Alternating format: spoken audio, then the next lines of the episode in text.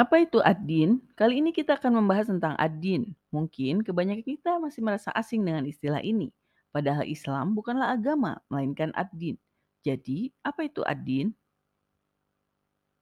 Tapi ada kalanya kata ad-din malah diartikan pembalasan, bukan agama. Lah, jadi bagaimana?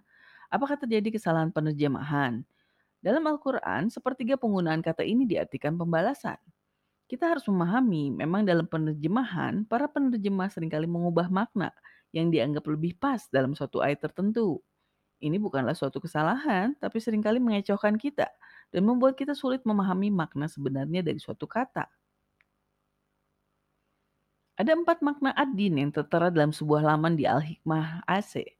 Pada laman ini disebutkan makna adin adalah satu kekuasaan, dua tunduk pada kekuasaan itu, tiga undang-undang yang bersumber pada kekuasaan itu, empat balasan bagi yang taat dan tidak. Dari mana mereka bisa menyimpulkan hal ini? Dari interpretasi atas penggunaan kata adin pada ayat tertentu. Pemaknaan ini tentu sah, sah, sah saja, tapi marilah kita lanjutkan pengkajian ini agar kita bisa mendapatkan makna kata ini yang lebih pas.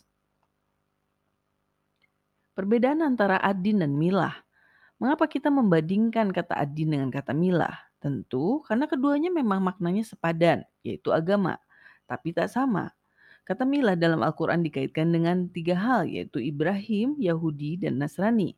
Sedangkan kata adin dikaitkan dengan Islam. Milah adalah bagian dari adin, dan hanya ada satu milah yang dianggap hanif oleh Allah Subhanahu wa taala yaitu Ibrahim.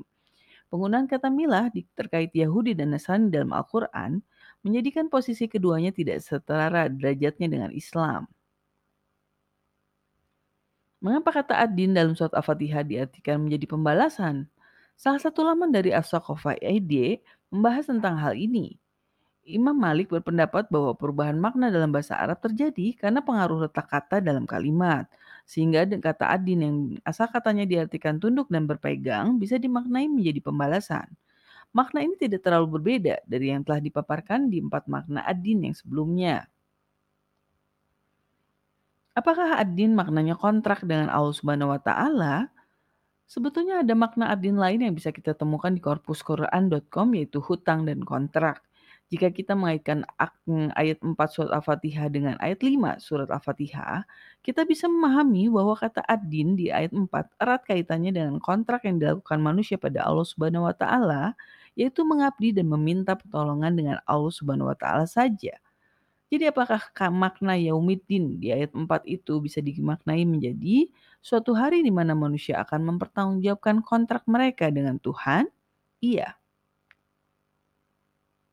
Mengapa manusia membuat kontrak dengan Allah Subhanahu wa taala? Menurut tafsir Ibnu Abbas yang termuat di laman radan.com.id, hal itu karena manusia merasa tidak berdaya atas apa pun dalam kehidupan di alam raya ini.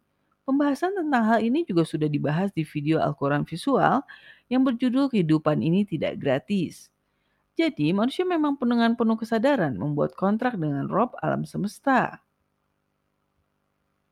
Apa kaitannya Sirotol Mustaqim dengan Ad-Din? Menurut tafsir Ar-Razi dalam laman NU Online, salah satu makna Sirotol Mustaqim atau jalan lurus tegak adalah Islam. Jadi memang ada kaitannya antara Ad-Din dengan Sirotol Mustaqim.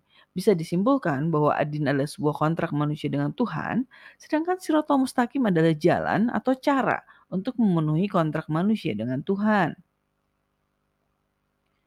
Manusia tidak ingin terpisah dengan Tuhan karena bagi manusia kebersamaan dengan Tuhan adalah salah satu nikmat dan darinya sumber dari kenikmatan lainnya berasal.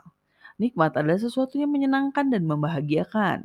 Tentu kebahagiaan itu tidak didapatkan dengan cuma-cuma. Karena itulah manusia meminta petunjuk jalan lurus agar bisa melangkah dengan benar di dunia dan menjadi yang diberi nikmat atasnya.